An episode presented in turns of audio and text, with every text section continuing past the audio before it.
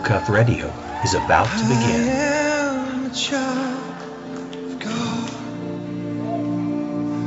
Everybody loves a hero. I believe there's a hero in all of us.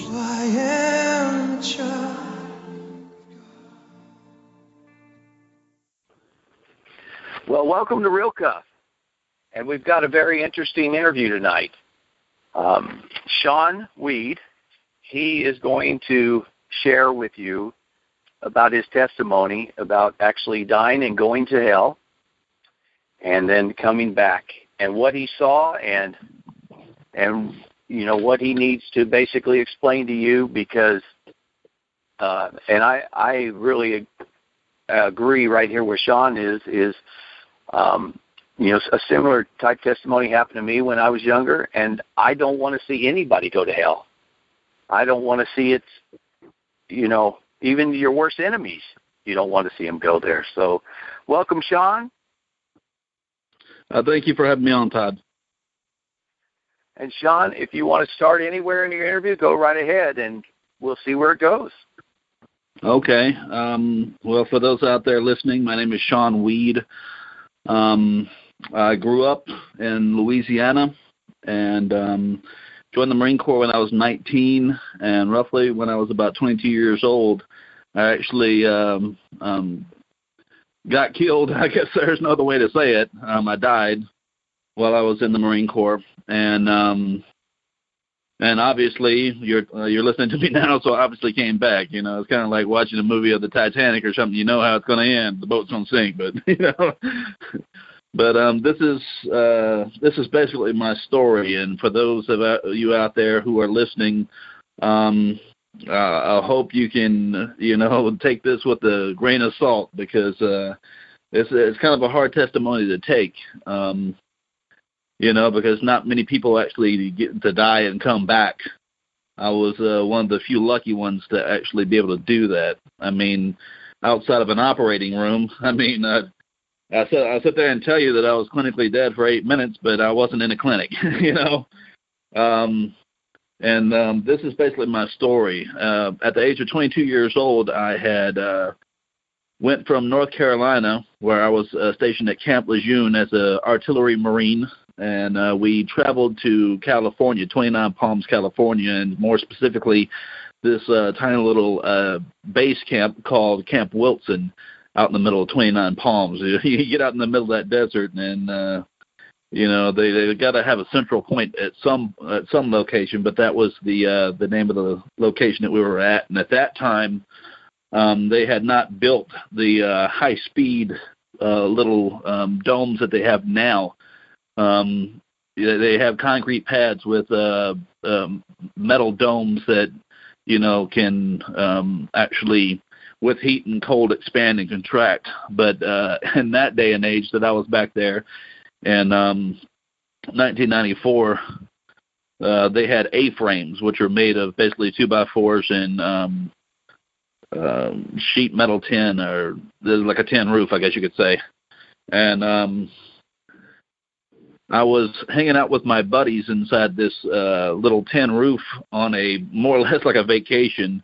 Now, basically, the way that it works out, and um, with artillery is we go to training for uh, what's called CAX or Combined Armed Exercise, so CAX, and we just call it CAX 3-4-94 or whatever it is, you know. And that's that was the exercise that we were on.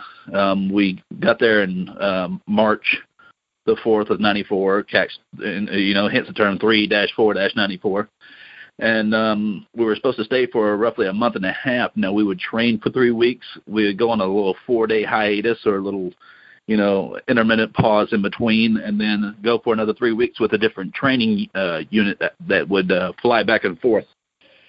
And I'm I'm basically hanging out with my buddies, and um, uh, during those four days when the one um, group of Marines come you know, and basically they're their infantry element that uh, comes. We'll have uh, one entire unit come and stay for three weeks and train with us, and then they'll fly back. And then during those four days, another unit will come, a completely separate uh, infantry element will come out there and join us fresh from the ground. We're we're you know three weeks into it, and they're for them it's day one, you know. But um, then we'll train for another three weeks, and then we'll fly back, and everything that we own goes back by train, you know. So it comes out there by train, goes back by train. Um, but the, the the troops, the artillery troops, and the infantry troops fly by plane. Um, so anyway, we're in that little three or four day hiatus, and our infantry uh, commander, well, our artillery commander, he gets out there and he tells us, you can either go to um, Vegas for the, you know, for a couple of days, you know, for those three days, or you can go to, um, I don't know, I forgot was Disneyland, I think it is. Um, so you can either go one of those two packages for three days, and I didn't have any money, so I wasn't going anywhere. And uh, neither was the two guys that were with me. So after everyone had left, me and my buddies were just hanging out inside this A-frame. And um, one of them, Corporal Laycock, um, yeah, Corporal Jason Laycock, he uh, he was a uh, S2 intelligence officer and at that time, I guess I was technically part of the S3, um, which was kind of like a command control for artillery.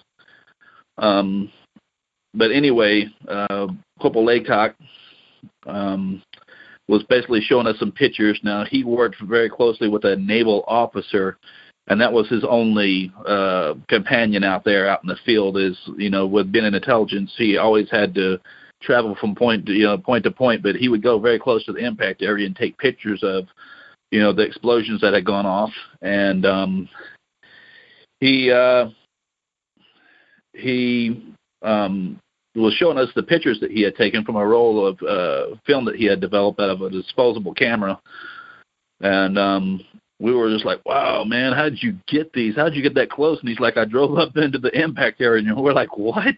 You know, you you lost it. If you lost your mind, not even the infantry goes that close. He's like, yeah, I know. And I was like, man, you could have got shot up. You could have got blown up. You know, what's wrong with you? And he's like, eh.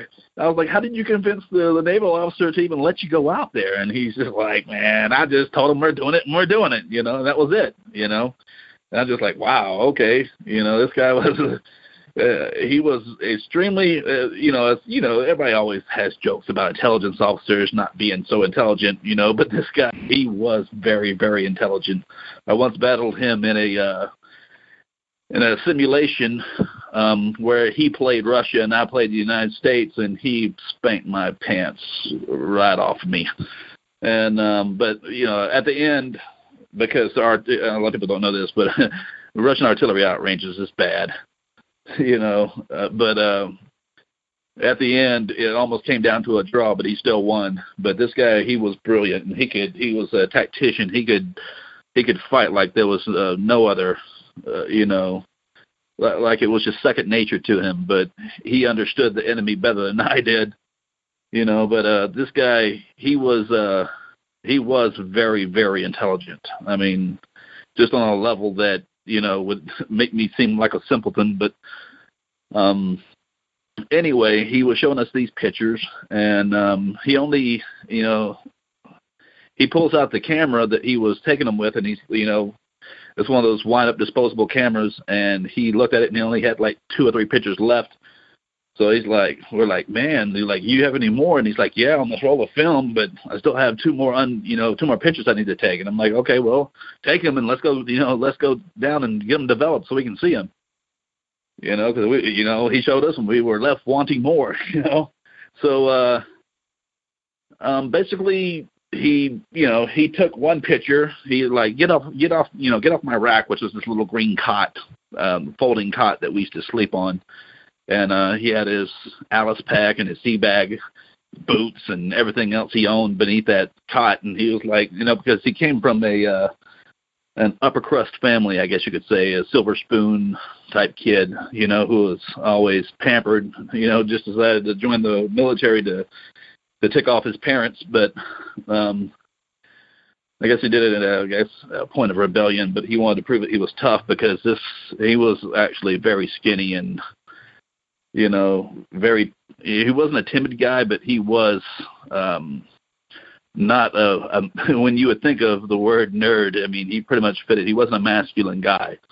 You know, he was about 125 pounds, soaking wet, uh, pretty tall. He was like five ten, five eleven, and um, you know, not a bad looking guy, but just skinny. You know, and um, basically he. uh you know, he took a picture of his rack and he's like, "Get off this! They're never going to believe how we, you know the con- you know the conditions that we live in, you know, because it was just a sand floor and you know, you look at look at the inside of it. The inside of the the A-frame looked like a barn. You know, it was like a hundred feet long and you know forty feet wide, and you know basically the ceilings just sloped down to they almost touched the ground, and literally the the ceiling was about a foot off the ground on each side of the the the uh, the A-frame, and that's basically why they call it an A-frame because the roof came all the way down to the ground. You could literally walk up the side of it.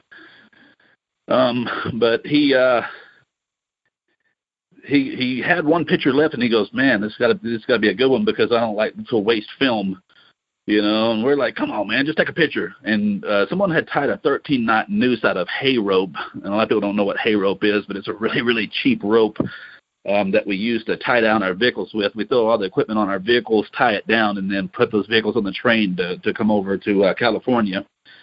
You know, and it's a whole embarking process, but this hay rope is really cheap. It's not something like uh, you know you would see for, in a rodeo. They have nice waxed ropes that slide very easily.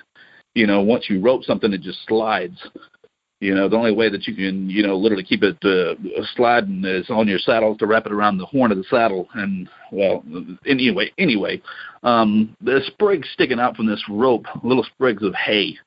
You know, because like I said, it's a hay rope, and um, it doesn't slide very easily. So when someone had gotten bored and tied a 13 knot noose and uh, hung it from one of the rafters, nobody really cared. It wasn't like anybody was going to hang themselves for, from it, and it was basically hanging about a foot and a half off the ground. The noose itself, and the noose itself was so big you could literally like fit a body inside of it. You know, it was literally like you know a, a three foot circumference. So nobody was going to sit there and hang themselves from this rope. It was practically impossible.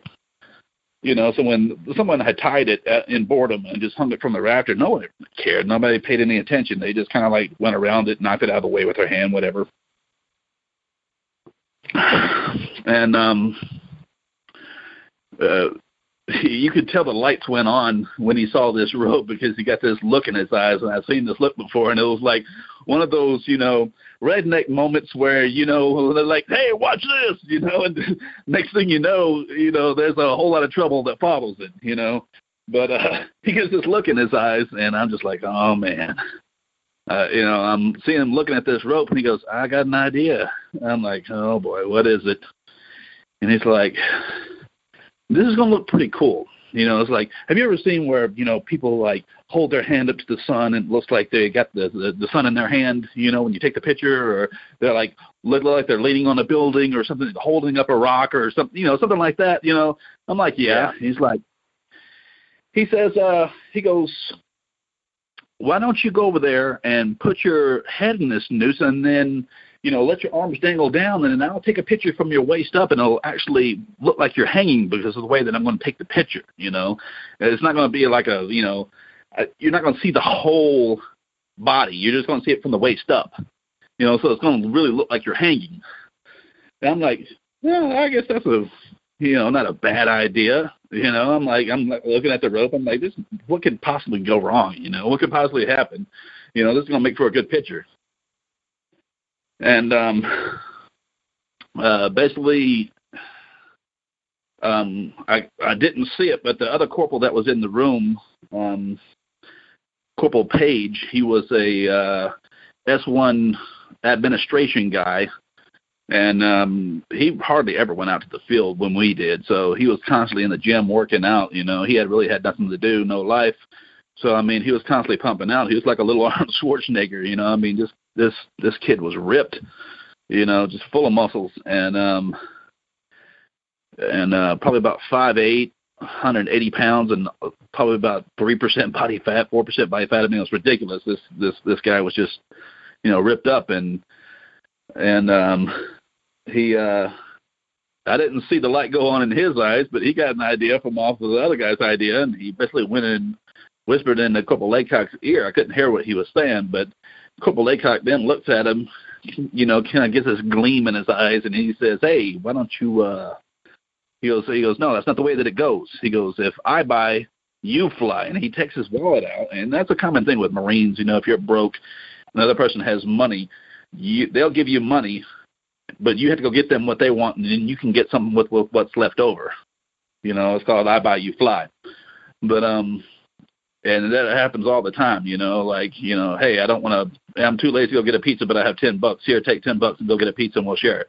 You know, something simple like that. He's like, if I buy you fly, you know, it's like I'm not gonna, you know, sit there and pay and go get it myself. So he takes ten bucks out of his wallet, puts it in the guy's hands, and he kind of like he looks confused for a little bit, and then he goes, "Oh, okay," and he, he just trots off, you know, and goes out the door. You know, and um, I didn't see exactly, you know, I, I, I knew there was something something up, but I couldn't, you know, I knew there was something weird with you know this little transaction between them. You know, I was reading their faces, and I was like, "What the heck is going on here?" But I couldn't figure it out. You know, and then he finally goes, "Okay, dude," he goes, "I'm ready to take a picture." you know, and you know the uh, Corporal Page had left, and he knelt down and he goes, "Oh man, the you know the battery's out." So he goes over there, he replaces the battery in the camera, and then um, kneels down to uh, take a picture again. And um, he's basically sitting there giving me instruction, and he's talking really, really fast. He's like, "Okay, now cock your head to the left, then stick your tongue out, blah blah blah blah." And as he's talking, and as he's giving me instructions, you know, like, "Let your arms dangle, let your tongue, you know, cock your head slightly to the side, and stick your tongue out, and do this and do that." And I, what I didn't realize what was going on was is he was talking so fast that to hide the sound of Corporal Page sneaking up behind me because he one of the things the officer said, if you're dead, close your eyes, you know, you know. So I got my eyes closed, and I can't, you know, I didn't notice the the light fluctuation in the room when he opened the door behind me because the A-frame has two doors, one on each end. You know, it's like a barn, long barn with a door on each end. And he went out the one door in front of me, and then came around behind me, and came in the door behind me while I was sitting there with my eyes closed, and he's giving me all these instructions, and he's using his voice to cover up the the footsteps of him sneaking up behind me in the sand you know, so I can't even hear the footsteps coming up behind me.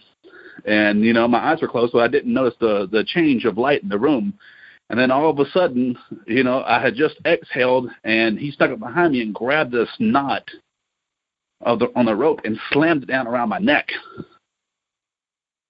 Now, when he did that, it was just immediately, you know, I couldn't breathe in, and it it, it just caught me by complete surprise. So I just stood up you know, and I opened my eyes and they're just kind of like, you know, laughing like, yeah, I got you, stupid, you know, and I'm just like, oh man, you know, and I'm like, you know, but this thing, even though I'm standing up, this thing is still choking me, you know, and it's like I got all this slack dangling down from my neck towards my knees and then back up towards the rafter because there's, like I said, this thing was long, this rope was long, and you know, like, like literally when it was just sitting there, you could put your foot in it and almost stand up on it, you know, you only have to lift your foot up about six inches to put your foot in the noose, and then once you put your foot in the noose, you could literally, if the two by four would hold you, you could stand up on it. So it wasn't like it's going to slide down and you know catch around your feet. You literally had to move it with the the the knot on the noose with your hands.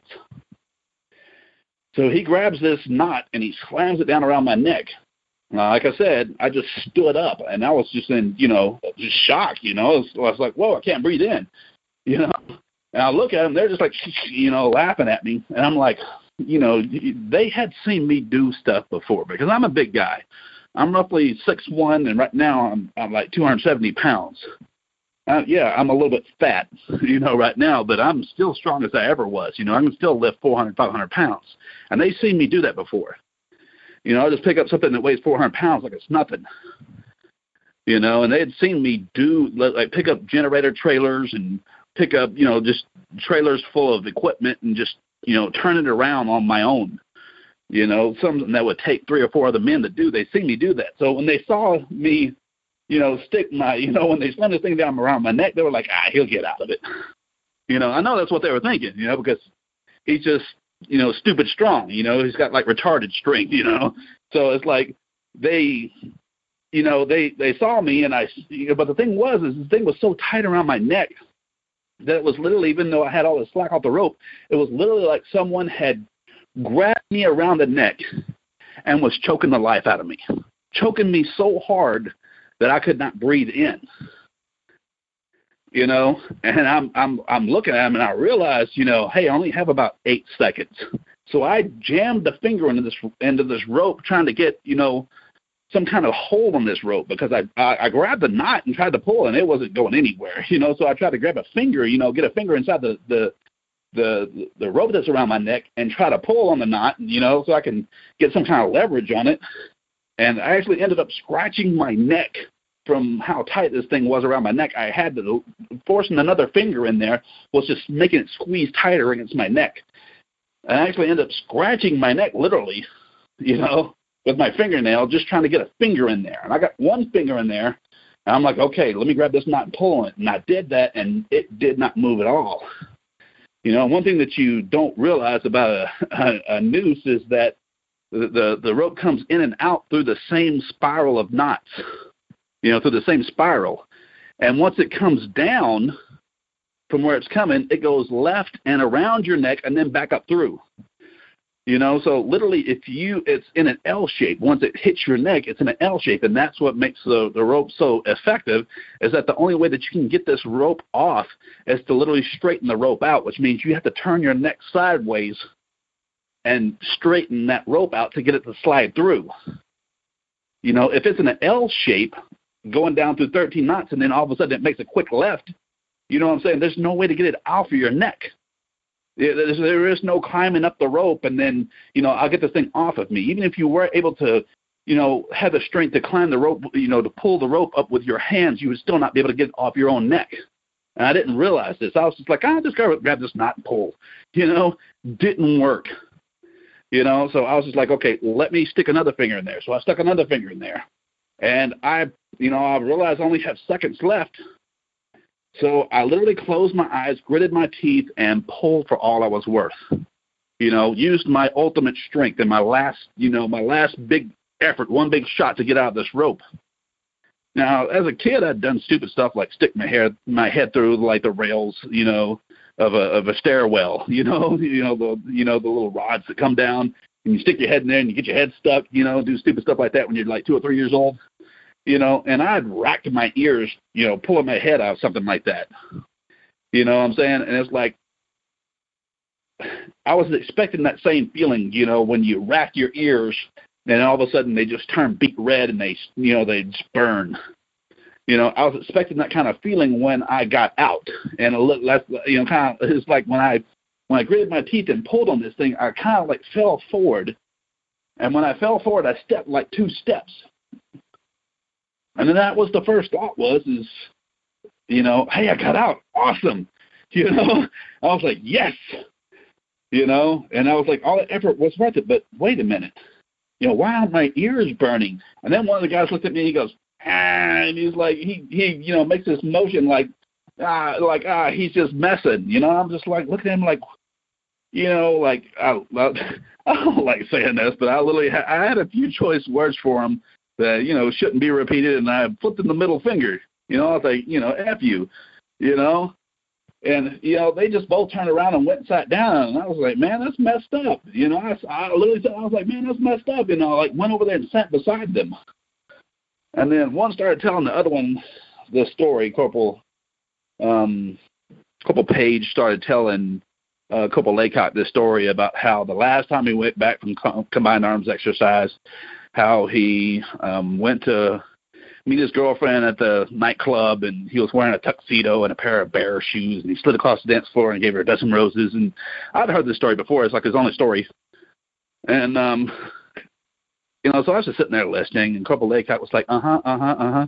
And he's like, Can I have a bite of that, you know, ho ho which is, you know, like a little Debbie snack cake.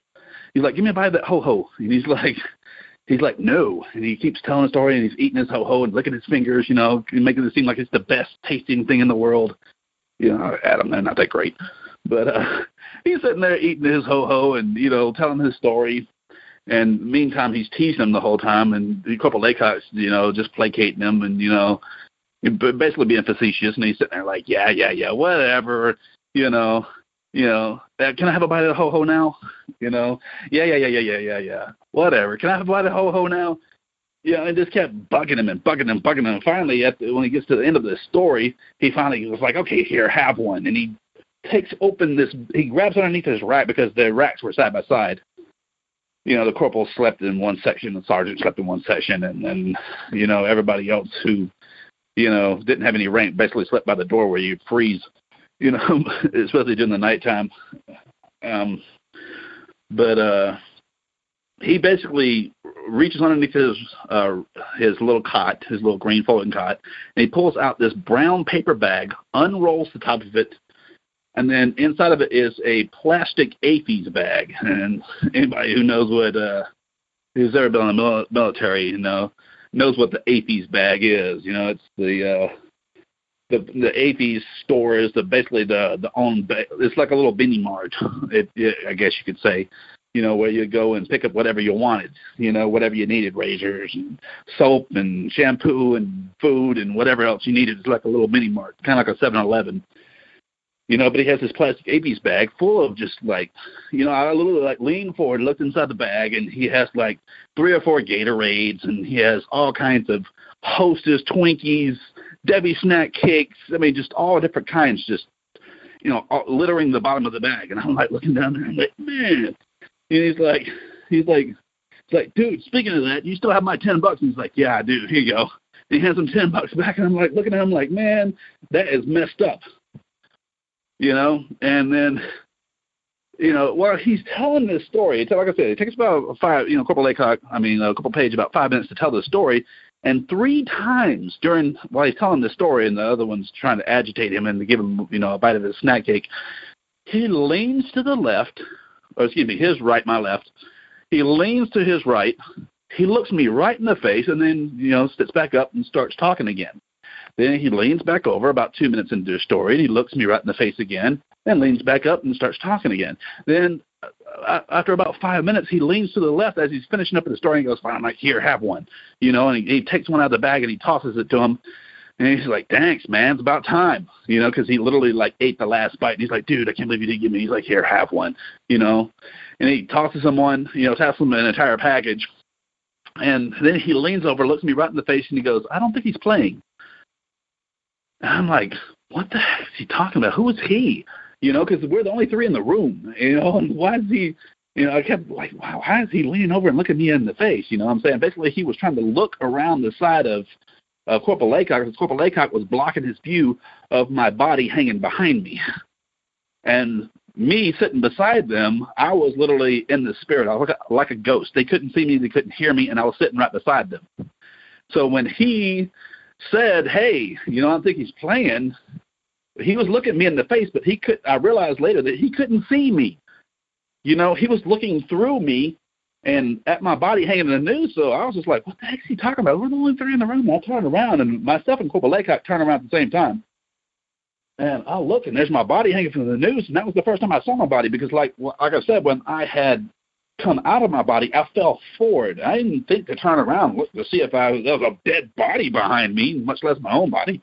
You know, it was like I fell forward, and then everybody who's in the room is in front of me. So why would I even turn around? You know, there's no reason to turn around. Everybody who's in the room is right in front of me.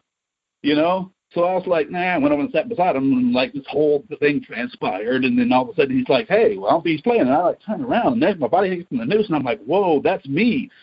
You know, I literally, I was shocked. I still having to turn around and there's my body like 30 feet away hanging from the noose. You know? And I was like,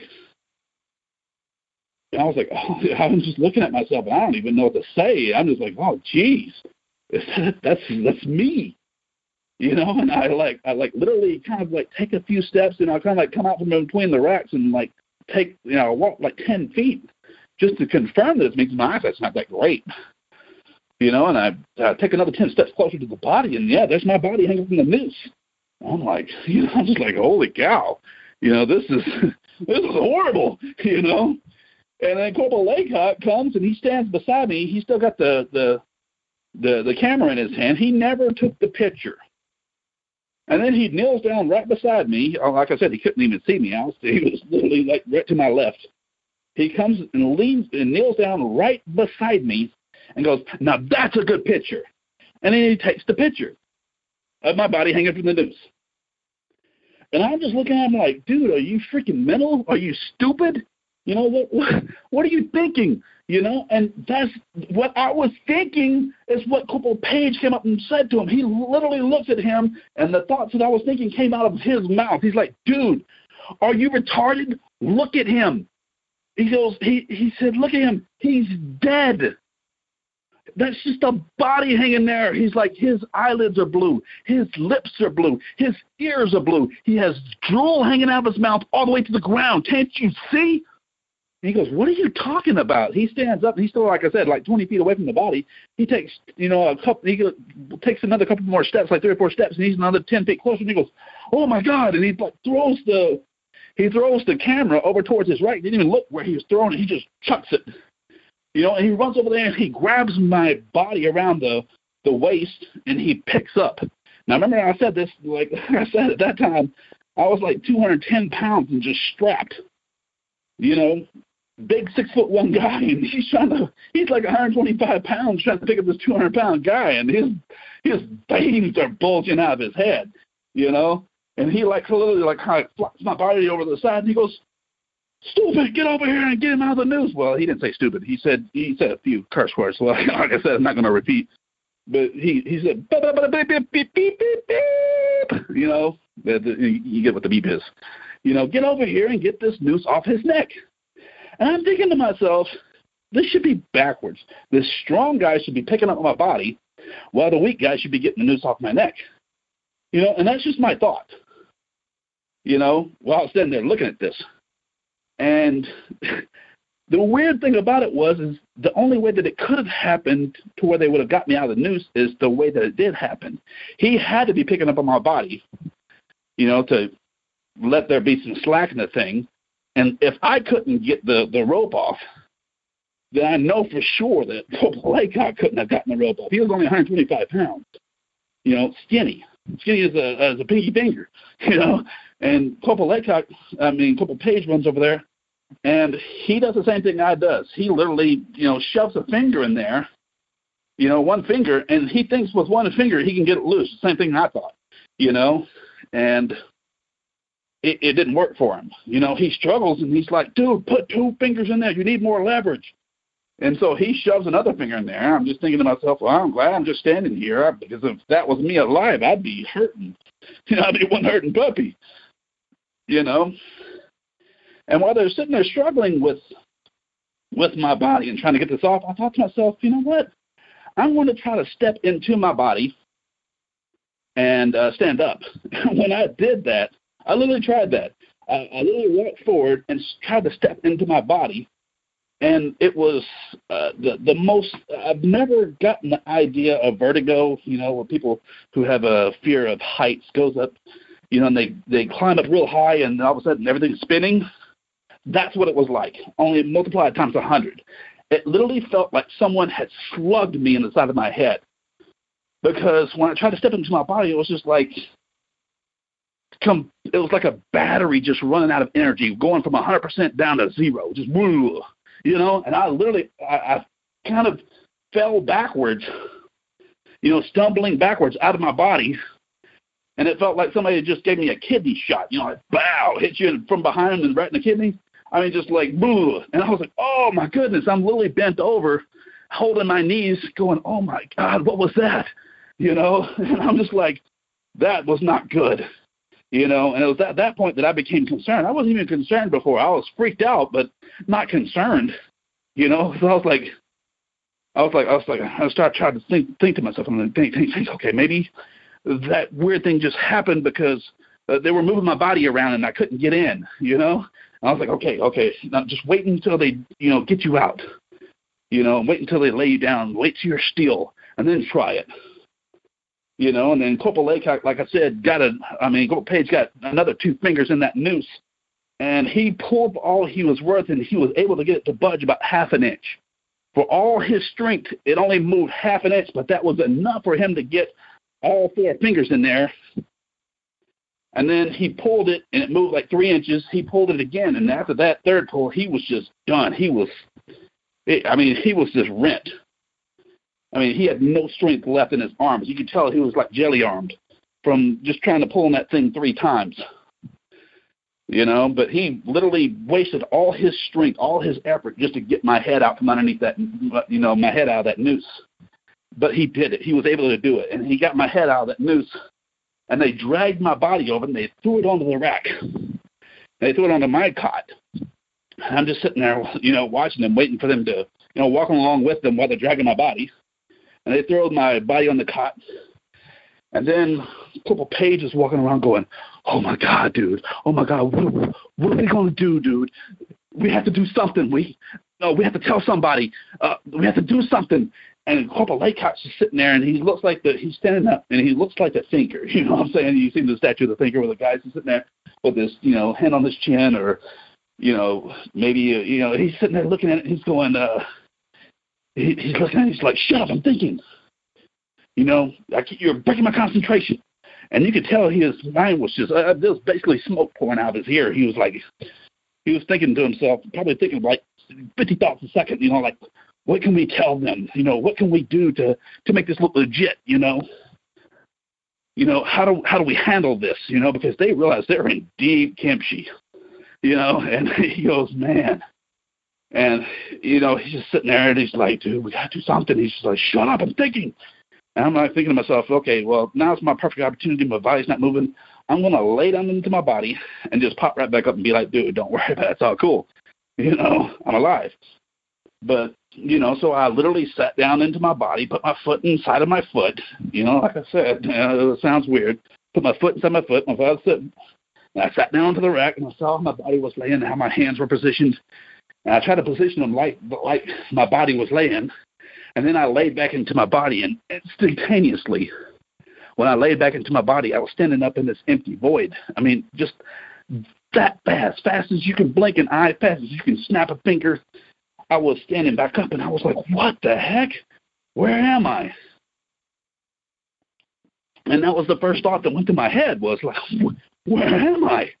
You know, and I look out and it's just nothing but empty blackness.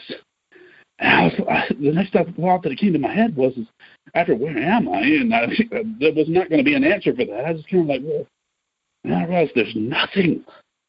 There's, there's just literally nothing in front of me. How is that this this can't be possible. You know, I just I just like, wait a minute. I'm standing on something. And I looked down at my feet and I could see beneath my feet. And I was literally standing on nothing. And when I say I'm, I'm standing on something, but I can't see what I'm standing on. It was like the floor is invisible. And I'm like, wait a minute. How if I, if this place is an empty black void, how am I able to see, even see my feet? If I was in a like a, a darkened room, I wouldn't be able to see my hand in front of my face. How am I able to see my feet? Where's this light coming from? So, I mean, where do you look for when there's light? It's always above you. Even if you're in your house, the light is above you. If you're outside, the light is above you. The sun, the moon, the stars. So I look up, and I look up, and there's nothing up there. You know, I look up and it's just empty black void above me. Look down, empty black void beneath me. Look out in front of me, empty black void. I turn around, nothing around me but empty black void. And I'm like, you know, what, what, what is, you know, I'm just like, I'm just completely confused, you know, and I'm looking down and I, I, I you know, I, I even stomped to see like how strong this thing is that I'm standing on, and it was like standing on concrete. You know, only you couldn't see it.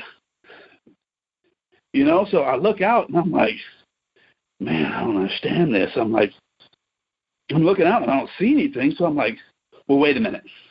And this is when I start rationalizing with myself. I say, okay, there's a floor. I can't see it, but there is a floor. And I'm like, maybe if there's a floor, maybe there's a ceiling, I just can't see it. So I'm like, I literally thought, you know what? I'm just gonna reach my hand up and see if I can touch something above me. You know, so I literally went to reach my hand up, and I literally got my hand about six inches above my head. And I don't know how to explain this, but it was just like my consciousness or my soul expanded. I don't know how you you could say it and make sense of it, but I literally, without having to touch the ceiling, knew that it was there without beyond a shadow of a doubt. You know, it's like even if the ceiling is ten feet above you, you can look up there with your eyes and see it. You know without a shadow of a doubt there's a ceiling ten feet above your head. You know what I'm saying? You don't have to touch it to know it's real. But without physically touching it, I touched it. And it was just like the freakiest thing in the world. So I like kind of like I was like, whoa, and I like jerked my hand back down. You know, I was like, what the heck was that? You know, and I'm just like, there's a ceiling up there. It's literally 14 feet up. You know, and I know exactly how tall it is. You know, the ceiling from floor to ceiling was exactly 14 feet, zero inches, zero centimeters, zero millimeters, zero micrometers. No, just nothing. Just exactly 14 feet. And I was like, whoa. You know, it was just kind of like weird. You know, I was like, okay. And then, then the next thought my, in my head was, wait a minute. There's a floor and there's a ceiling. Ceilings don't hold themselves up. Walls hold ceilings up. And if there's a wall, there's a window, there's a door, there's a way out. And that was my thought process. And I was like, you know what? I'm going to go that direction because any direction in the middle of nowhere is as good as any. You know, you stand out in the middle of the desert, any direction is as good as any. You know, if you're just looking out and you see nothing but flat flatness, just go. You know, and I'm like, I'm gonna go that way. You know, and find me a find me a way out of this place. So I just started. I went to take a step forward, and as I'm taking a step forward, my, once again, this thing happened. It was just like taking a rubber band, and you don't get it. Like if you a rope doesn't stretch, but a rubber band does. You know, if you like cut a foot long rope and a foot long rubber band and put them side by side, one will stretch while the other one doesn't. You know, and it was just it was just like that. My soul, my consciousness just stretched out in the direction that I was wanting to go. And it literally, literally like one football field, two football fields, three football fields, you know, and just stretched out that fast. Just boom! You know, it's kind of like I just went. But my back foot never left from where it was. It's like my front foot and my whole forward body just like stretched. And and then I realized that it didn't matter how far I, I was going. All of a sudden, the, the understanding hit me that you're standing in between two parallel planes there are no walls, there's no doors, there's no windows, there's just two parallel pane, planes that stretch on for infinity. You know, and there is no getting out of this place. And so I brought my foot back and I stepped it down. And I set, set it down. It was just like snapping back. It was like kind of let, let go of rubber band, just snap. You know, that's what I didn't have the feeling of that, but that's what it was like in my own mind. You know, I just put my foot down and I was like, oh man, I am so screwed. and I just I just stood there and I kind of just, you know, my, I, I just had this sinking feeling like, oh man, there is no way out. And then the next thing I know, I'm snatched up off my feet, and there's this racking pain coming from my left shoulder, and my body is literally almost parallel to the floor, and my legs are just kicking, almost like there's this huge amount of electricity running through me. Or, you know, and then I realized I had just gotten picked up, and something had a hold of me, and it was crushing me. It was crushing my left shoulder. You know, so I'm like, what the heck has hold of me? And I look down towards my left, you know, towards my left shoulder, and I see these huge fingers coming down below my chest. And these fingers, they were huge. I mean, they were like two or three inches in diameter. I mean, just huge. And they were red and black, and I'm just looking at them like, I'm like, oh my, what the heck is this? You know, and this pain, just pain, just shooting from the top of my head to the bottom of my foot you know, and I'm like, look back over to my over my right shoulder to see what has a hold of me because I can't even hardly look left because the the the width of its hand or the depth of its hand is about four inches. It was like it was like having a post, a four a four by four post sitting on your neck and you can't turn left because the post is right there, you know. So I look back over my right shoulder, and this thing knew my thoughts. It could hear my thoughts, and I understood this in retrospect. It knew that I was going to look at it. So it had picked me up, and I look back over to my right shoulder, and there's this huge face just staring at me and just smiling, just grinning, like, yeah, I got you, and there's nothing you can do about it. And it was a huge red and black, 13 feet tall demon. And it was wrapped up like Arnold Schwarzenegger in his prime, or like Lou Ferrigno in his prime, you know, when back when he was doing the you know Incredible Hulk series, you know, raw, just huge, but 13 feet tall, you know. And I looked at him and I was just like, it was, its face was like human, but not. You know, it had no hair on its body whatsoever. It had these tusks coming out where we have our canine teeth. It had tusks coming out of its mouth. Its nose was really flat and wide, almost as wide as its mouth. But other than that, it was human. You know, it had two eyes, one nose, one mouth, two ears. You know, it just didn't have any hair. You know, uh, oh, and its eyes. Its eyes were our eyes are white. Its eyes were yellow, and where we have an iris, like a round iris.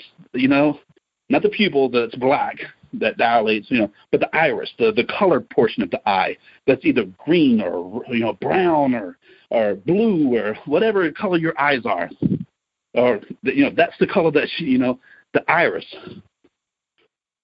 Its iris was gold and it was diamond shaped like a cat's or like a snake's you know, and it looked at me like, "Yeah, I got you," and there's nothing you can do about it. And and it was just so ugly and disfiguring to me that I was just like, I look, I just like looked away and I'm like, "Oh man, I'm just, I'm screwed. I'm hopeless." And then when I thought that, literally, I felt hope pour out of my body like water out of a cup. I mean, it just, I literally, literally felt it from the inside, starting from my head, literally pour down past my eyes, past my ears, past my throat, past my arms, you know, past my waist and right out my feet. Just hope, just literally like a feeling like water just left me. You know, and I thought to myself, where am I going? Where's it taking me? And then the answer did come to me. The same way the answer came to me of like, is there a ceiling up there? Yes, it's 14 feet. That same way is almost like remembering, but not because you never knew it in the first place.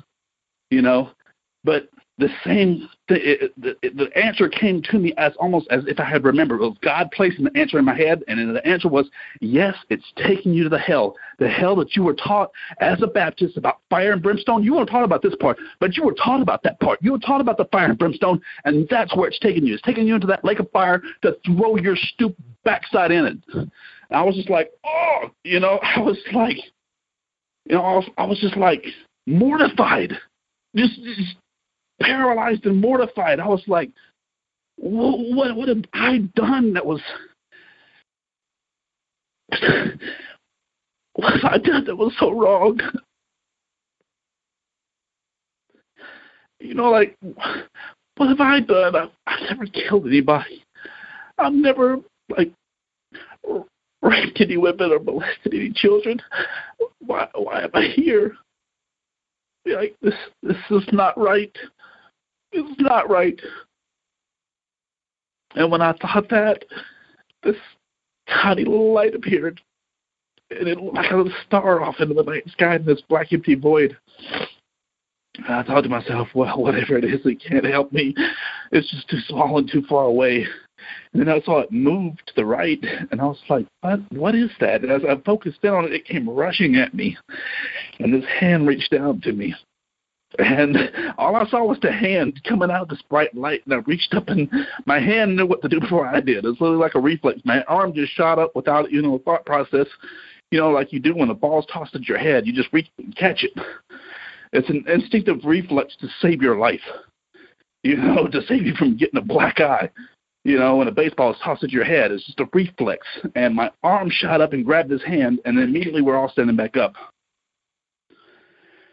And when we're standing back up, this thing still has me by the shoulder, and it is angry. And I mean just wrathfully, mad dog, you know, just filled with fury, you know, just mad, you know, and it was PO'd, and I, there was something in me just saying, don't move. Don't move. If you move, this thing's going to rip your shoulder and your arm off and just beat you to death with it. You know, and you don't want that. Just don't move. You know, there's something in me saying, "Don't move, don't move, don't move." So I literally just stood there as perfectly still as I could, like a statue, and I'm looking at the face of this angel, you know, that's standing in front of me, and this thing like I said, had me by the shoulder, and it had whipped its head around, you know, its body around to see what had stopped it and why. Because basically, this thing owned me like a pet, like a dog, like a parakeet, like a stick of furniture, you know, and it wanted to know why it was stopped because I was there purposefully, you know, and it owned me. I was its pet, you know, and it whipped around, and before it could even say a word, I think a thought, you know, other than what it was already thinking, it whipped around, and this angel just the same way that I stretched out, it stretched out. It just moved so fast like a bolt of lightning, and he just reached his arm up to about his head height. Now, this angel was nine feet six inches tall, roughly. Roughly about nine feet tall, like Goliath. And he hit this thing open handed, open palmed, in the solar plexus. So this thing's sternum, this this 13 foot tall beast sternum was at its head height. You know, if these literally two stood side by side, the angel that saved me would have been roughly at the thing's sternum.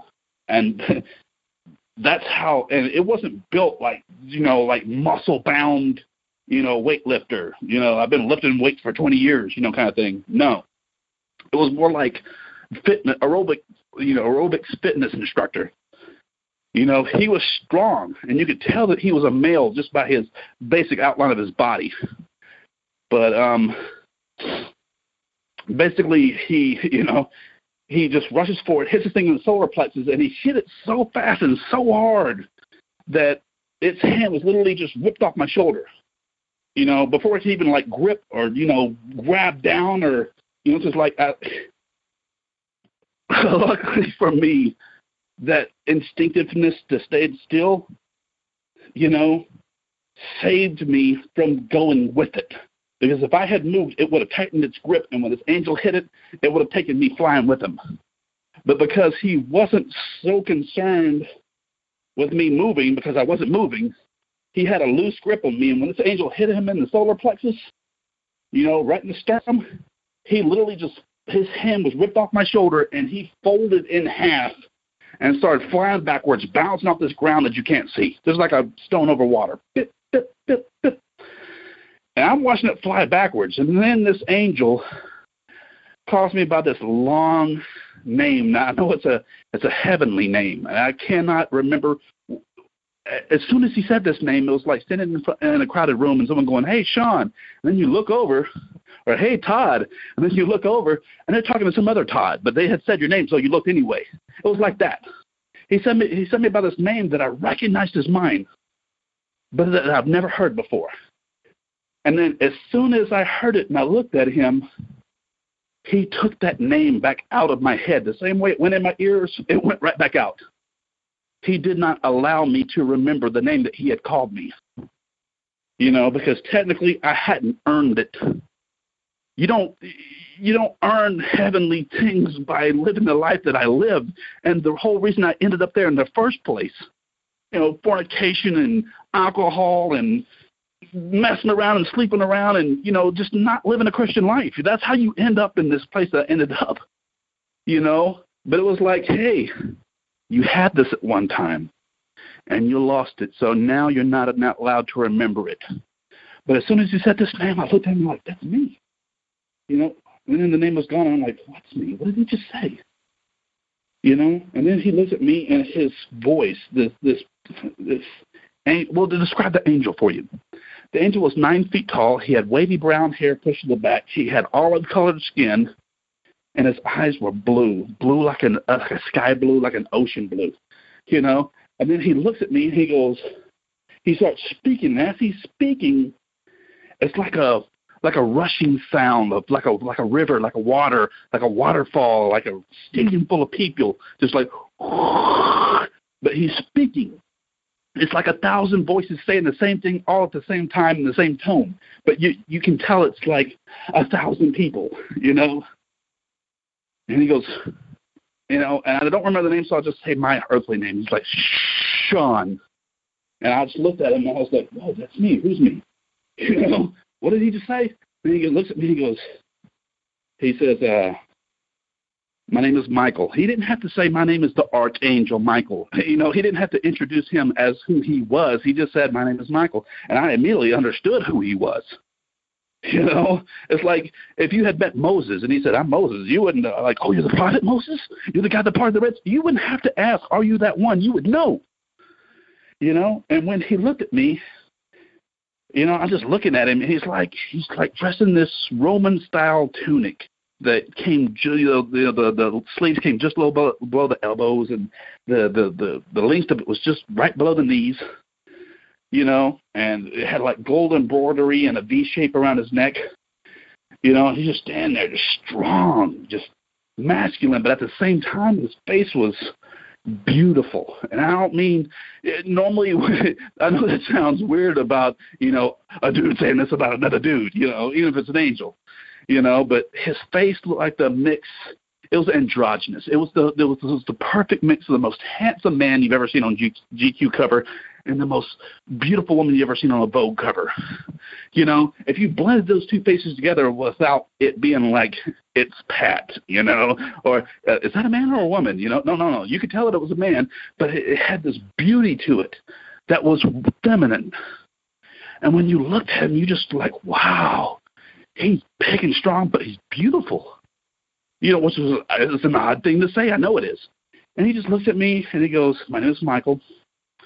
And he begins to talk to me, but I don't want to call it a spidey sense, okay, like a Spider-Man type thing. This my spidey sense was tingling, but it was almost like that. In my head, an image had popped up, and was in the shape of a circle, and I literally saw it playing like a movie in between my eyes, but in the center of my head. I don't understand how I can explain it, but it wasn't my physical eyes. In front of my physical eyes was angel, but in my head with, with I guess they call it the third eye or whatever, was this little movie playing of this thing having gotten back up, this beast, this demon, this 13 foot tall demon, and it was running back after me, and it was getting bigger and bigger and bigger and bigger. And I'm, I'm seeing this image play in my head, and it's overruling everything that this angel's saying to me. So I'm not listening to a single thing that he's saying. The only thing I'm I'm doing is watching this beast bigger and bigger and bigger, and I kind of like turn around you know, and to see if what's playing in my head, this image that's playing in my head, this self-preservation thing, you know, you know, this warning sign, to see if it was real. And pretty, you know, pretty soon my physical eyes were looking at this little image, and I didn't need to see this image playing in my head anymore. I could see it in front of me. You know, so I literally like turned around and there's this thing coming back after me. It was getting bigger and bigger and bigger, just like I saw in my head, just like this image, this little round image, like a like a little TV set you know, playing in my head. And I look back at this angel, and I was just thinking to myself, oh, dude, whatever you got to say, just please say it fast and get it over with because this thing is coming back after me. You know? And this angel was just looking down at me, and he goes, and the last words that came out of his mouth, I fully understood them. He said, he looked at me and he goes, he goes, Your time has not yet come. It's time for you to go. And he pointed his finger in a direction, and whatever direction he pointed in, that's the direction I stepped. And as soon as I took that first step in that direction, I was back in my body. And I opened my eyes. And there they are, you know, the two corporals walking around, one freaking out, going, Oh my God, oh my God, what are we going to do? We got to tell somebody. The other one going, Shut up, I can't think, you know. I need to think, shut up you know, and I open my eyes and the one the other one points down at me. He goes, "Dude, look, he's alive." And I was like, "What?" And he comes over and he stands over the top of my body. Now, remember, I had been dead for eight minutes by this time. Um, so I was just like, I'm looking at him and I'm like, okay, uh, I can't move you know, because the, my eyes were open and my heart was beating, but there had been no circulation in my body whatsoever. It's just like sitting in class and you don't even realize your legs falling asleep because you just cut off some vein, you know, some artery, you know, and then you don't realize it until you stand up that your leg's asleep, and you're like, whoa, you know, and you had to get your leg filled, you know, you had to get the circulation going back in your leg, and you can't even move it. Well, my whole body was asleep, just like that. And so, uh, literally, I was like, I was like, oh man, I'm not living my life paralyzed. I gotta get myself moving, you know. So I started, you know, forcing my fingers to move, and then eventually my arm. I got my arms moving on both hands, my fingers moving on both hands, and then it was just like pinpricks, pinpricks of fire. You know, I felt from my fingertips going up towards my shoulders, and I was like, I know what that feeling is. It hurts like a son of a gun, but man, that's a good, that's a good thing, you know. You know, because the feeling was coming back into my arms, and it spread across my chest and up my face and top of my head and down towards my waist, and then it stopped at my waist. I'm like, oh man, my legs aren't, you know, coming back awake. And I was just like, I was just still laying there, and I was weak, and I was just trying to move around, you know. And I finally, after th- two failed attempts, got myself to a sitting position on the third try. And I was like, okay, I gotta get my legs moving. If I don't get my legs moving, I'm gonna be in a wheelchair for the rest of my life. Know, I was like, this is not gonna happen. So I literally like tried to stand up. Well, with two legs that are asleep, you can't stand up. You gotta have at least one good leg to stand on. You know, so when I tried to stand up, I just went face plant, boof, right into the dust. You know, right into the sand. You know, and then I was like, okay, I'm gonna try to move my leg, and I tried to move my leg just like an inch, and it flailed like kicking a like a field goal it literally flailed, and I literally kicked one of them hard. I mean, really hard. And I was like, boom, you know, and just kicked them. You know, and of course not on purpose, but it's kind of fitting. But uh, not on purpose, but I kicked him. You know, and then he's like, dude, you know, and I kicked this big swath of dust in, you know, the the, the tiny little A-frame. They was like, and then they kind of like went off to the side, and they're like, dude, give him some room, just let him let him be you know, and I was sitting there kicking my feet trying to get the feeling to come back into them, and finally the feeling did. And it was just like all at once, everywhere. It didn't run from one end to the other, just like all at once my whole leg just caught on fire. You know, I got the circulation going in my legs again, and I'm like, okay, good. You know, I was like learning to walk all over again, like I was a little baby. I had to like roll over into my stomach and pull my legs out, you know, underneath me and then it took me a couple of minutes to get to a standing position. I'm walking around like an old man, just taking like three inch steps. You know, like oh, like bent over, like almost as if I'm walking with a cane. And I walk around for 20 minutes like that until the strength comes back in my body because my body's just wasted. It's tired. It's worn out. You know, and I finally got myself to a standing position. And then the Corporal Laycock comes over there and he's like, I'm a corporal in the United States. But He's pointing me in the face. He's like, I'm a corporal in the United States Marine Corps, and you're going to obey me. You're going to answer me when I talk to you. Now, who am I? You know, because he had been doing that before when he was standing over the top of my body, and it's like, dude, he can't. He's he can't move. You know, I couldn't speak. You know, and the reason why that is is because this is something that no one, except for someone who's been hung by the neck, will be able to tell you. Or maybe someone who's seen someone get hung by the neck, but your tongue swells up in your mouth and fills up the entire surface cavity of your mouth. Your tongue swells up that large until there's no room in your mouth whatsoever. When you're hung by the neck, that's what happens to your tongue. It just literally engorges itself until it's literally the size of your mouth. It completely fills up your mouth. I know that sounds disgusting, but that's what happened. And after that 20 minutes had passed by, he comes over into my face. He's like, You're going to tell me who I am. And I just looked him into the face, you know, because he's trying to give me sobriety questions to find out if I'm like all right in the head, you know. And he's like, he's like, he's pointing his face and he's going, "Oh, tell me who I am." And I'm, I'm like, and I finally tell him, I'm like, and but my tongue was so swollen up in my mouth that I opened my mouth and I pointed towards my tongue so that he could see how swollen up it was because it had only gone down about halfway. You know, for that 20 minutes, I was walking around with this my tongue engorged in my mouth, and I couldn't even say anything. You know, but by that 20 after 20 minutes, it had gone down half size, and it was like I had just come out of the dentist's office. That's what it sounded like when I was talking. I was like, "Look, Corporal Leclerc, here's Corporal Page. Look at this tax three dash four less 94, and get out of my face." You know, you can barely even understand what I was saying, but I was basically saying, you're a Corporal Laycock, you're a Corporal Page, this is tax 3 dash 4 dash 94, now get out of my face. You know? And he's like, dude, okay. Because I was angry, you know, at that point. You know, you, you going to kill me and then, like, get in my face and start yelling at me like all of a sudden you're Mr. Responsibility after having played a prank on me that got me killed? You know, get out of my face. You know, that's just rotten attitude, you know? And even though I was a lower rank than him, that's exactly how I responded. If he had pressed it, I would have picked him up and bumped him. you know. But it was just like, get out of my face, dude. You know. And then later on, I like the next night he asked me what happened when I was dead, and I told him, and he's just like completely atheist. He he's like, dude, whatever, dude. You're just some kind of religious nut. I'm an atheist. I don't believe in God. Blah blah blah blah blah. And that was his reaction to it. You know, and you know, it's like I don't know what to say. It's like being in a car wreck. If you ever been in a car wreck, it just happens to you. It's not something that you ask for. It's not something you wish for. You know, you don't ask you don't ask to be, you know, flopped around into a car and smashed against the you know, the windshield, you know, and live through it and people go like, Dude, you actually lived through that? Look at how smashed up the car was.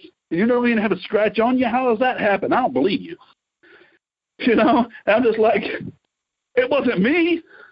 You know, I didn't ask for this. It just happened to me. You know, but that's that's that's basically my testimony, and I've I've learned a few things out of it, and it's uh, one that I've seen hell with my own eyes, at least the doorstep to it, if that's what you want to call it. You know, but hell is real. Angels are real. Demons are real. And and Sean, you you basically grew up in the church, right? I grew up as a Baptist. I was taught about hell being fire and brimstone. I wasn't taught about this, you know, this dark, empty portion, although it's in there. Right, right. But I mean, you know, one thing that I have seen, you know, now now that I I'm in the church, go to church and stuff like that, and and I mean, even a lot of people in the church don't believe there's a hell and uh and and they still think that every weekend it's okay to go out and party all weekend long and then you know come sunday and we go to church and you know so they're they're basically living their life the way you were living yours at the time this happened. Well bro i'll be honest with you for those people it crushes my heart because i can't if I tell this story, they're gonna think I'm crazy. And if I, you know, if I don't, then God's gonna ask me one day, why didn't you say something you knew? You know, somebody would have believed you. You know, even if it's only one out of a thousand, but for these people, my my heart is crushed because I can't make them believe what happened to me. I can't make them see with my eyes. You know, and no matter how many times I tell the story the same way, it just doesn't you know, some most people just don't believe. And because they don't believe, they are one day going to see it with their own eyes. But by that time it's too late. They may not have the opportunity that I had to come back.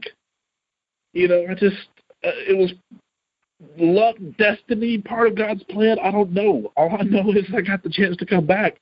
It just had, wasn't my ultimate time, which tells me, you know, your time, when he said your time has not come yet, when the angel said that to me, later on in retrospect and thinking about this, I realized if there's a time for us to be born, then there's a time for us to die. It's already written out. We're just living our lives, you know, and just blind walking. But it's going to happen to us one day. And I just, I just wished that everyone knew for certain, like I know. And even though I know for certain, it doesn't mean that I'm like some kind of a prophet or preacher. I, I'm not even a deacon in my church. I'm just a singer. I sing.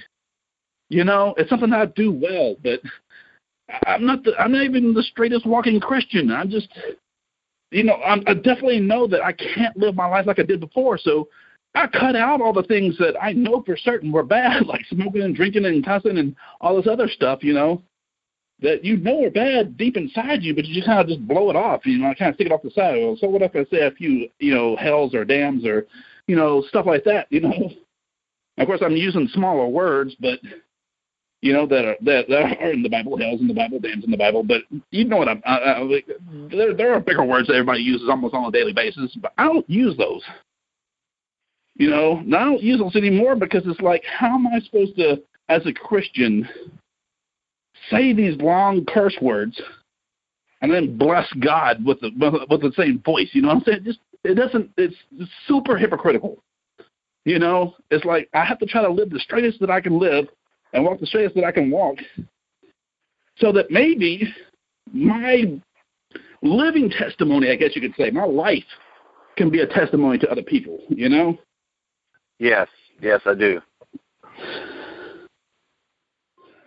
You know, because because it's like I tell people, yeah, I go to church. They don't realize I go about four or five times a week. You know, they don't realize that I've read the Bible from beginning to end, and most Christians haven't even done that. You sit there and say you're a Christian, but you haven't read the Bible from beginning to end. The only book of salvation that's like love letters to you, and you haven't read it all the way through. You know what I'm saying? It's almost shameful. And I was 43 before I finally read the Bible from beginning to end. You know, so it's like I, I just realized that there's there's things in your life that you have to do as a Christian to be counted as a Christian. You, you just saying you're a Christian is not enough. That's going to end you up in hell. You can sit there and say, "But I'm a Christian. How did I end up in hell?" Well, it's because you didn't live the life of a Christian. You didn't walk the walk of a Christian. You didn't talk the talk of a Christian. You you were like I was, one foot in, one foot out, knowing the difference, but not living it. You know, and it's like Jesus said in in Revelations three twenty. I wish that you were hot or cold. You know, because on a hot day, man, a cold glass iced tea goes a long ways. Cold glass of water goes a long ways. On a hot day, hot cup of cocoa, hot cup of coffee, on a cold day, that's fantastic. But every time you've ever drank water that's warm, you're just like, you spit it out. You're like, ah. You know, even though it's water, it's the same water when it's, you know, flavored or hot or cold, but when it's warm, you just spit it out. You're like, blah. Well, well, what's wrong with it? You know? The right. fact that it's not hot or cold. You know, and if your life is like that, if you're not hot or cold, I mean, God would wish you, you were all the way against him, but at least he could count you as an enemy. But because you're not all the way for him, he can't count you as a friend. You know what I'm saying? So it's like, if people would look at it from that viewpoint, from that perspective, how is God supposed to view me as a friend if I don't follow him, if I don't do what he says? How can I count myself as a servant? You know, because that's the words that he's going to say to his servants. Well done, my good and faithful servant. But how can you, you know, sit there and live your life, never serve, just go to church on Sunday for a couple hours, sit there, watch your stuff, and then go live your life however you want it? You know, and sit there and say by going to church and sitting there on the Sunday pew that I'm a Christian. You know, you can't. You never served. You never did anything. You never worked. You know, it's like if you never work, how are you supposed to expect to get a paycheck? That's like going to your, you know, your work, clocking in, and then going home, then eight hours later getting off your backside and going and clocking out, and then expecting to be paid for it. Well, one of the biggest things I see is a lot of people who, you know, that I talk to that say they're Christians, but they have no relationship at all with God. Yeah, well, my relationship with God, even though I go to church, you know, five days a week, I would say is spotty. And the reason why I say that is because it's not because I'm not fornicating or anything like that, or cheating on my wife, or you know anything like that. But it's like at the same time, I have these moments of doubt. I have these moments of frustration. I have these moments where, like, God, what's your plan? You know what I'm saying? What's what's my direction? What am I supposed to do? You know, it's just like I wish I had more interaction with him. I wish he would just come down face to face and speak to me like he did with Moses and be like, dude, you're supposed to do this. Cool. At least I would know my direction. You know? But it's like my relationship with this, even spotty, I, I realize that I'm not worthy to stand in his presence. You know, but at, at, at the same time, I wish he would just give me some kind of direction, you know? Because I, I know that you guys support ministries. I don't have a ministry. You know what I'm saying? I don't have. I'm not a deacon. I'm not a pastor. I'm not a minister. Although I have done all these things before, I have ministered. I've prayed for people. I've people have been healed after I prayed for them. Believe it or not, people think that that kind of stuff is for the, you know, for the long gone past. But no, it's real. I've literally prayed people out of comas. I've literally seen bones structure themselves back together so that the, there's not even a fracture in them. The, the, the, doctor looks at him and goes, Your arm's not broke. It was before. Here's the photo before. Here's the photo after. There's not even a hairline fracture in there anymore. Let me take off this cast. I've, I've seen that. You know, and I know that it's not me. I'm not saying like I heal people. I don't heal nothing. I just pray for people and God does the work. You know what I'm saying? And I'm a heck of a singer. You know, but at the same time, it's just like when I'm not doing these things, I feel lost. When I'm doing these things, I have direction, but it's not like I can go around and pray for people all the time. You know, I have to work, I have to earn a living, I have to feed my family, keep a roof above my head, and you know, do the normal things that people do. You know, even Paul was a tent maker. Right. You know, you know, I mean, he had a profession, I had a profession, but it's like I just wished, you know, I just I wish I knew what I was supposed to do. Kind of like most people. Most people don't know what they're supposed to do, so they do nothing. But I know that's not the answer. I know the answer is serving him, but how? When? Where? You know, if I had like a daily calendar, I would even leave during the middle of work to go pray for somebody if that's what was required. You know, but it's like I don't have that kind of relationship with God. I mean, it's not like I'm Moses where I see him face to face. You know, I've I've seen an angel once, I've seen a demon once, and that's pretty much it. It just kind of happened to me. You know, I'm not some kind of prophet. I'm not some kind of minister. I'm not some kind of preacher or deacon. I don't have a ministry. You know, I'm just some average guy who's working to keep a roof above his head, food on the table. But you but you do have a testimony. But, yeah, I do have a testimony, and I'm not ashamed to say it, man. I'm not ashamed to tell people. I'll tell people at work if they're willing to hear it. I'll tell people out on the street if they're willing to hear it. I'll tell tell people in the church if they're willing to hear it. But the problem is, is even in the church, they're not willing to hear it. They kind of like, you know, they're like doing this, you know, structured festival inside of a church. Okay, stand there, pray, but leave God out of it. You know, right? That's how I feel in most churches. Most churches, you don't have God in their church. It's like Jesus is not invited here. We sing, but we sing, and He's not invited. You know, because uh, God's going to start taking the bad things out of your life that you might like. You might say, if Jesus was here in your face, he'd be like, dude, you need to stop smoking. Seriously. And you'd be like, really? I need to stop smoking? Why? It doesn't say in the Bible that you, you, you can't smoke. Where does that say in the Bible? You know, oh, I have to stop using drugs? I have to stop drinking alcohol? Know, well, what does it say? In the, well, you drink, you turn water into wine. Come on. You know, they'd sit there and argue with Jesus when he's the only one, he's the captain of our salvation. You know, because the truth is, is if I'm saying it to you, it's no different than Jesus saying it to you. Especially when you know deep down that what, what I'm saying is true. You know, it's like, dude, don't you understand that verse that says your body is like a temple and you're supposed to keep it holy? This smoking holy is drinking until you're plastered and vomiting holy? Is that a good thing? You know, why should I why should it even be in the Bible? They should have a general verse in there saying that this kind of stuff is bad and you should be able to of your own cognizance and mental preparedness sit there and say this falls under that category. Smoking bad, drinking bad, cursing bad. Let me set this up to the side. And let me not do that. Well, you know, my wife interviewed this one lady and the lady one day said that all of a sudden in the midst of all this stuff she was doing, God spoke to her and said, Why are you defiling your temple? And it so woke her up that, you know, I mean, it, it was just a shocker. Yeah. Yeah, it's it's a shocker to most people because they watched their parents do it and their grandparents do it, and you know they're just like, well, they're doing it. It can't be bad for me to do it. You know, it's just like a it's a chain, but it's like at some point at some point you have to be the man of God or the woman of God, sit there and stand up for your own family and your own life in your own way and sit there and say, for generations, this has been happening. But you know what? I'm going to be the change that I expect to see in other people. I'm going to start this. I'm going to make this change for my family. And I'm going to drag everybody to heaven with me, not to hell with me. You know? At some point, you have to be the one to stand up for your family and do that, whether you're a man or a woman. Yep. Well, Sean, um, would you mind saying a prayer over the audience? Sure. And uh, um, I guess we could say a prayer and end this up. Father, we thank you for always being in our lives for being innocent with us.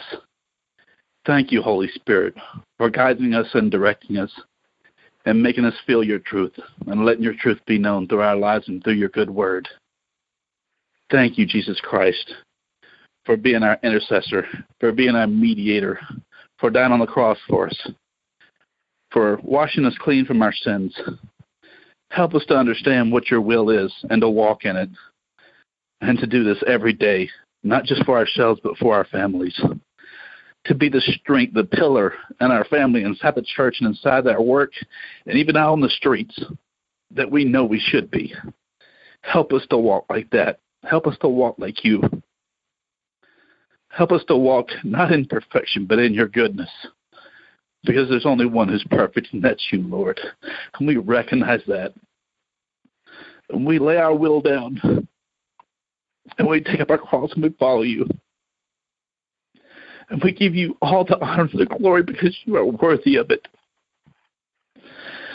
Blessed be your holy name.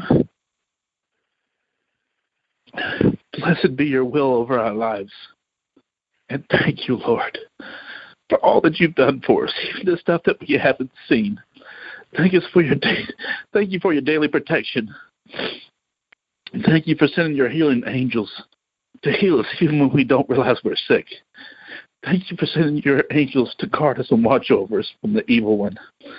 And thank you, Lord, for all that you've done for us. And we say these things in the mighty name of Jesus. Amen. Amen.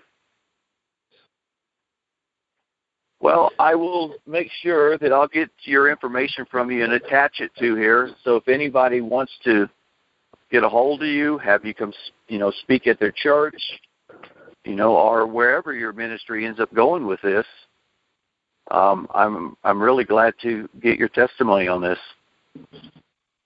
Yeah, you're welcome, man.